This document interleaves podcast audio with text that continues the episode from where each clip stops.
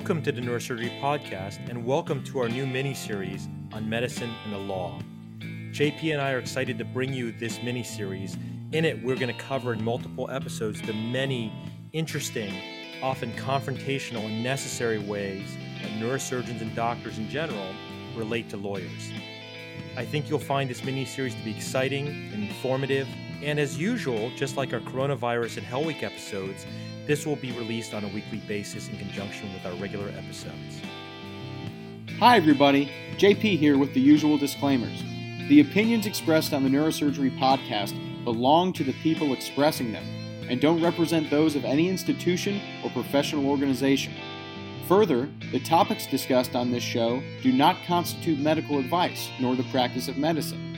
And finally, in particular for our guests of that profession, the subjects discussed on this podcast do not constitute legal advice or the practice of law. But don't hold that against us, folks. Advice isn't free. Now, let's get started. Welcome to the Neurosurgery Podcast. Today we have another entry in our mini series covering medicine and the law, and I am simply delighted that we're joined today by my very own brother, Michael Colson, who is a practicing attorney who does business and intellectual property law he practices in New York City, uh, graduate of Florida State University uh, College of Law in um, Florida, the great state where we both hail from. Uh, I, again, am delighted to have you on the show today. Michael, we're going to be talking about intellectual property, some of its general principles and applications to neurosurgery and medicine as a whole. Uh, Mike, thanks so much for joining us on the show. Absolutely. I'm very delighted to be here. Thank you for having me. So, broadly speaking, there are, are, three kind of big categories of intellectual property entities or, or legal concepts that we're going to try to talk about today that are most applicable to neurosurgeons or doctors interacting in this space. Those would be copyright, trademark, and patents. And, you know, we were talking the other day, Michael, and I, as I've said a thousand times on the show, am just lost when it comes to business, lost when it comes to law. I barely know the difference between these words. So why don't we take these one at a time and maybe you can help me and some of our listeners understand what these things actually are and how a neurosurgeon would approach them. So let's take the first one copyright. What exactly is that and when would it be applied? Sure. Um, and let me actually preface this by, you know, just generally explaining that intellectual property and intellectual property law overall are really um, designed to protect innovation and creativity. Um, but it's also important um, to foster competition. So when you think about these three broad um, concepts, it it's kind of a, a, a, dueling consideration, right? You want to protect the inventor, you want to protect the innovator, but you also um, want to foster um, an environment where improvements can be made and the intellectual property can be shared and utilized by society overall. Um, so, with that, let's talk a little bit about copyrights. Um, copyright is essentially a property right that protects against the copying of something. And that something is referred to in the Copyright Act as an original work of authorship that is fixed in any tangible medium of expression. So that's a lot of legal jargon. What does that actually mean? So, copyright does not protect an idea itself, it protects the expression of that idea when it's fixed in something tangible. And so, an example of that could be a literary work uh, the idea or a story being transcribed on uh, a piece of paper. It could be a dramatic work, an associated music, uh, something like that. It could be a sound recording, like this podcast. So the protection here is against others copying that uh, particular expression of the idea. And it gives the author or copyright owner the exclusive rights not only to reproduce or copy it, but to distribute it and publicly perform or display their work. So, thinking about in the context of neurosurgery or medicine in general, Um, I would imagine some examples of uh, objects or works that can be copyrighted would be articles, books, or book chapters, figures we, we frequently make. So let's say you're a, you're an author, a, a creator of one of these works, and you want to seek a copyright for perhaps a book that you're working on. You're the chief editor. Um, in general, what what steps would someone take trying to protect their work? Sure. Um, copyright, unlike uh, some other intellectual property, um, does not necessarily require registration with the U.S. Copyright Office to protect it, although registration is very important. Um, and it gives significant advantages to the copyright owner. Um, if in the normal course someone would want to register their work, um, you would file a registration form with the U.S. Copyright Office, um, deposit copies of your work. For example, if it was uh, to be a sound recording, you would provide a CD with the recording on it and pay a fee. And then copyright examiners uh, in the U.S. Copyright Office will review the submission to make sure the application is completed properly, uh, receive the non-refundable filing fee, and receive your deposit. And that is pretty much all it takes uh, to obtain copyright registration over a work. So, Michael, let's talk now about trademark, the second area. And I, am very interested in this. I just filed a trademark a couple months ago. Tell us about what trademarking is, what its advantages are, why you might want to get a trademark, and, and how you deal with that. Sure, uh, and congratulations on your registration. Um, a trademark is essentially any word, name, symbol, something like that, that is used to identify the source or origin of goods and services. And it distinguishes those goods and services from others. Now, a trademark could be the overall image of a product, including its packaging and its design, um, which is some kind, sometimes referred to as trade dress. And the classic example of trade dress um, that's that's used is the unique design of the Coca-Cola bottle, for example. Um, trademark can also be, uh, like I said, a name or logo such as uh, the logo um, that you use for this podcast. And what the owner of the trademark rights obtains in that mark is preventing others from using similar marks. And it does so in order um, to promote its most important purpose, and that is preventing confusion in the public um, as to the source or origin of the goods. And there are a number of factors that go into the consideration of determining whether you know something is likely to uh, confuse consumers, and you know that could entail the similarity of the marks, uh, of the uh, goods or services, and the strength of the mark itself. So, Michael, give us an example for neurosurgeons how they might get involved in trademarking and the trademarking process. Sure. Um, registration of a trademark um, is not mandatory, uh, but it is recommended because it can substantially expand your rights. And so, what you would do, very similar to a copyright, is you seek federal registration at the U.S. Patent and Trademark Office if your mark is to be used in interstate commerce. And while it's not mandatory, um, a trademark search is recommended before filing uh, the registration application uh, to determine whether it can be uh, successfully registered.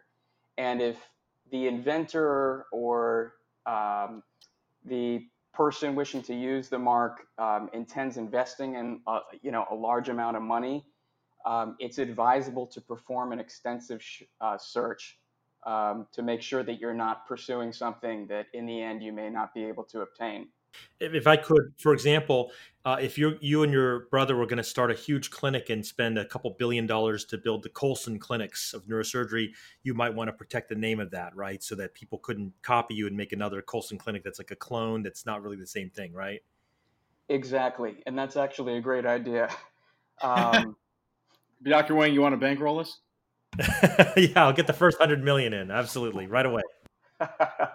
Uh, so, something that I found very interesting when you know we were, we were talking a few days ago, Michael, getting ready for this, and, and you kind of walked me through these concepts, so I didn't sound as ignorant today on the show. Is that these words literally mean what they are? A copyright is the right to copy something. A trademark is the mark of an entity out in the trading sphere. Um, and you know, it's just observing that these terms that are that are bandied about. You know, in, in medicine, a lot of our terms are archaic they come from Latin, from Greek, but but these words are really speaking exactly what they are. And you know, as we transition to the last section here, where we're going to talk about patents and their applicability to neurosurgery, one thing I do want to ask you in general terms for all of these entities. A, a lot of our listeners, we ourselves, Dr. Wang and I, are involved in the academic sphere, so we do a lot of educational work. In particular, this podcast is an educational show.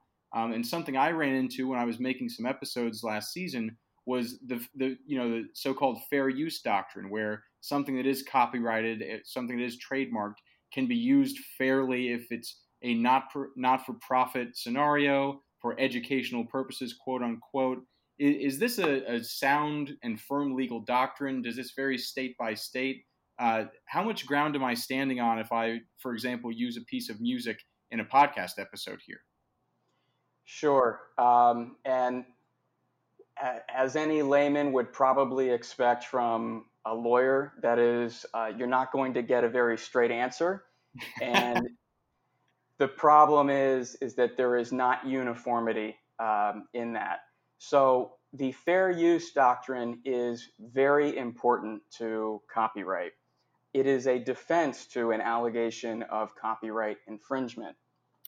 And so fair use, as you said, uh, can be asserted when a copy of a protected work is made for purposes of criticism, comment, news reporting, for example, and important to probably the majority of your listeners, teaching and scholarship.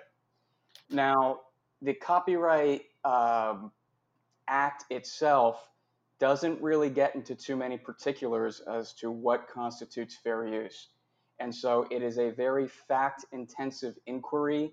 Um, and essentially, it has to be because it's going to change case by case deter, um, depending upon what the copyright is, the type of work, and the type of work um, that's used, and the, the character of its use.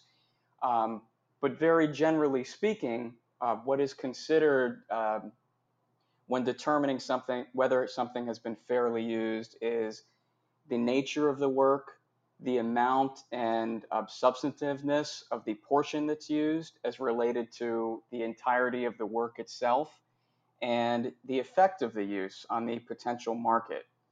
Um, so the amounts of use, such as uh, using maybe 250 words, like an excerpt of something, uh, using it uh, spontaneously and the purpose of the use, you know, perhaps for educational purposes, are all factors that are considered. Now that's very interesting to think that there's you know there's not really a firm doctrine here and it's kind of considered case by case, but but there are these categories of consideration as you say. So um, again, not to try to give specific advice, but just thinking generally, if someone were to I don't know be making an educational podcast or putting together an educational pamphlet, and they wanted to use uh, something that is not in the public domain.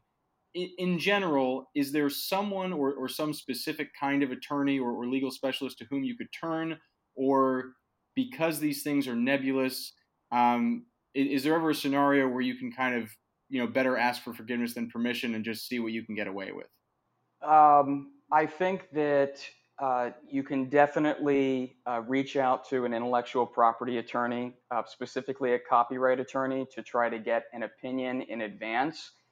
Um, you know, in, in terms of whether an opinion like that is bulletproof, it probably isn't. But to the extent that, you know, the uh, user is found, you know, to have infringed, I think it would go a long way um, in determining potential damages, whether uh, a legal opinion was sought out in advance. Hmm. Uh, and, and just to reiterate kind of what I said uh, before, Uh, considerations as to the amount of use of the work, you know, whether it's excerpts and the purpose of use are, are important to this inquiry. Michael, that's great. What a wonderful summary. We can envision neurosurgeons as authors or, or creative artists for the copyright. Uh, corporate, uh, they could start corporations, I should say, and want a trademark. But of course, the area that is of most interest to most neurosurgeons is in the patent realm. And uh, everybody's familiar with the case of uh, Dr. Michelson, who is an orthopedic surgeon who has uh, an army of over 50 patent lawyers and uh, was involved in litigation with Medtronic and other spine companies, and his patents were worth uh, something in the order of billions of dollars. Uh, so it was well worth to go through all that. But tell us a little bit about patenting, what it means for uh, creative individuals like surgeons who want to, you know, come up with an idea for a product and, and, get it sort of cemented and documented with the federal government. Sure. Um, a patent, very generally, uh, essentially gives an inventor a monopoly of limited scope and duration.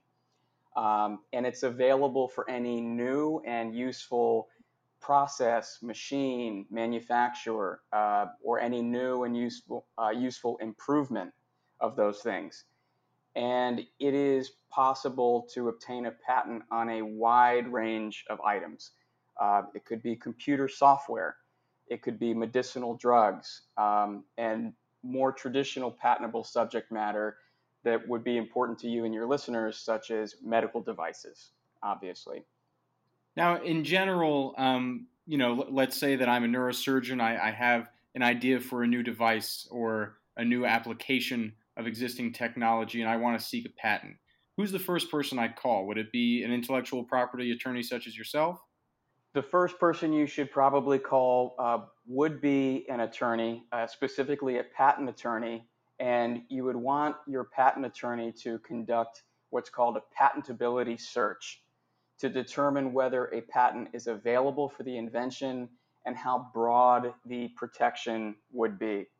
And throughout that process, you would then prepare and file a patent application with the USPTO, the U.S. Patent and Trademark Office? Uh, thinking broadly, I mean, it, is there a general timeline to these things? How, how, long do these processes normally take, or does it vary by complexity of the item to be patented? It varies by complexity. Uh, I would say that a good approximation could be um, up to about 24 months, two years or so. Um, because the uh, patent process is um, a little bit complicated in the USPTO. And it entails an examination uh, where they search for um, prior art that could be relevant to the new invention, and a report is issued. And then um, there's a determination whether um, the claims and the scope of the patent itself, sort of how broad or restricted they can they can be, and all this is referred to as patent prosecution. That's very interesting. So, just to wrap up, to respect your time, um, thinking kind of broadly about all three of the main categories we talked about today, and, and kind of in, in line with our fair use conversation, I, I know broadly speaking, as a, as a layman in these circles, that patents expire copyrights do run out. Um, and, and so thinking about not only between copyrights and patents, but also specifically with a medical device or professional or medical literature or artistic creations versus, say, a song or a film, is, is there any difference to, to your knowledge in how long a patent may hold duration or how long there may be copyright on an academic figure as opposed to, say, a piece of music or a piece of creative art? or are these things across the board? A copyright expires at so many years, a patent lasts so many years, uh, you know, disregarding extensions and so on. Sure. Uh, the protection period is uh, generally uniform, despite um, what different types of um, subject matter are at issue, but there are different time periods for all three of these things. A uh, protection uh, by a patent is usually for a period of 20 years, um, measured from the filing date of the application. A copyright if the work is created on or after January 1st, 1978, is generally protected um, for by the life of the author plus an additional 70 years. And a trademark is a little bit different. A trademark um, doesn't necessarily uh, expire. Your trademark rights can have an indefinite duration as long as they are used properly and consistently used. So you can lose your rights to a trademark um, if they're not used or if they evolve into a generic name for a good or service. And the, the most common example of the loss uh, of something due to it becoming a generic is aspirin, for example. Wow. Well, I think I sat down for this episode, as I've said a million times, very ignorant on these concepts and I'm going to walk away slightly less ignorant, but at least I know what a few more words mean. Um, Mike, thanks so much for your time today, joining us on the show and, and sharing all this information and insight with our listeners. Um, to everyone listening, uh, please write us now. Send in your checks. The Colson Clinics will be opening nationwide soon. Uh, we'll be making our IPO next year. Uh, Mike, again, thanks so much for joining us on the Neurosurgery Podcast. It was a pleasure. Thank you both so much for having me.